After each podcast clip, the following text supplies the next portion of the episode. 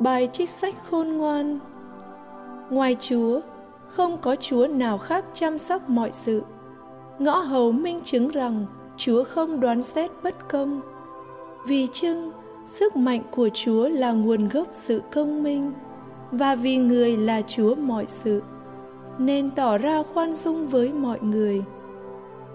Chúa chỉ tỏ sức mạnh Chúa ra khi có kẻ không tin vào uy quyền của Chúa và triệt hạ kẻ kiêu căng không nhìn biết người. Vì là chủ sức mạnh nên Chúa xét xử hiền lành.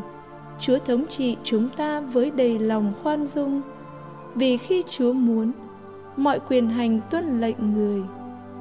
Khi hành động như thế, người dạy dỗ dân người rằng người công chính phải ăn ở nhân đạo và người làm cho con cái người đầy hy vọng rằng người ban cho kẻ tội lỗi ơn ăn năn sám hối. Đó là lời chúa. Bài trích thư của thánh phaolô tông đồ gửi tín hữu roma.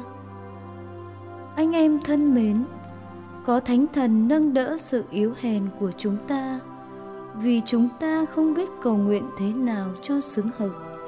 Nhưng chính thánh thần cầu xin cho chúng ta bằng những tiếng than khôn tả. Mà đấng thấu suốt tâm hồn thì biết điều thánh thần ước muốn, bởi vì thánh thần cầu xin cho các thánh theo ý thiên chúa. Đó là lời chúa. Tin mừng chúa giêsu kitô theo thánh matthew. Khi ấy, chúa giêsu phán một dụ ngôn khác cùng dân chúng rằng Nước trời giống như người kia gieo giống tốt trong ruộng mình. Trong lúc mọi người ngủ, thì kẻ thù của ông đến gieo cỏ lùng vào ngay giữa lúa rồi đi mất. Khi lúa lớn lên và trổ bông thì cỏ lùng cũng lộ ra.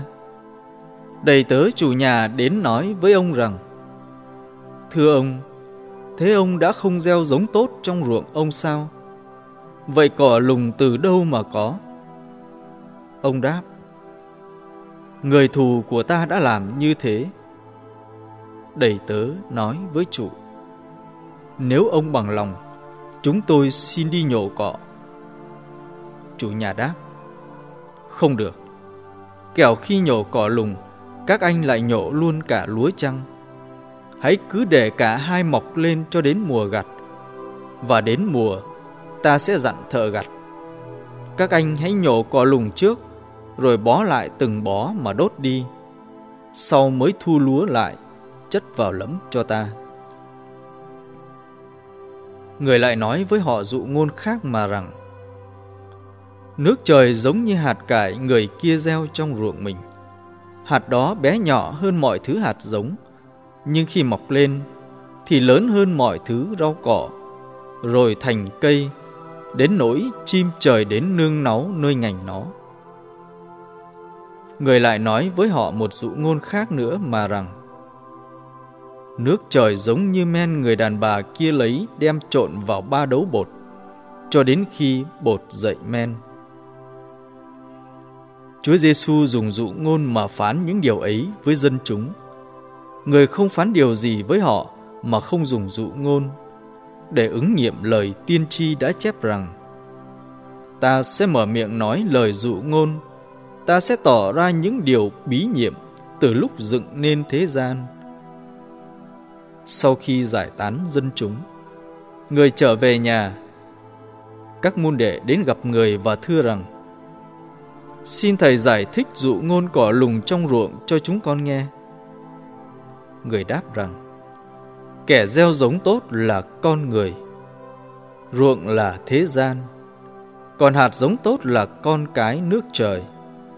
Cỏ lùng là con cái gian ác. Kẻ thù gieo cỏ lùng là ma quỷ. Mùa gặt là ngày tận thế. Thợ gặt là các thiên thần. Cũng như người ta thu lấy cỏ lùng Rồi thiêu đốt trong lửa thế nào, Thì ngày tận thế cũng sẽ xảy ra như vậy.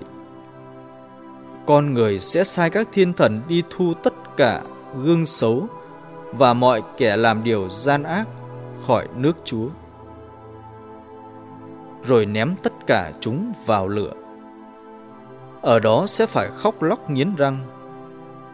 Bấy giờ kẻ lành sẽ sáng chói như mặt trời trong nước của cha mình. Ai có tai để nghe thì hãy nghe.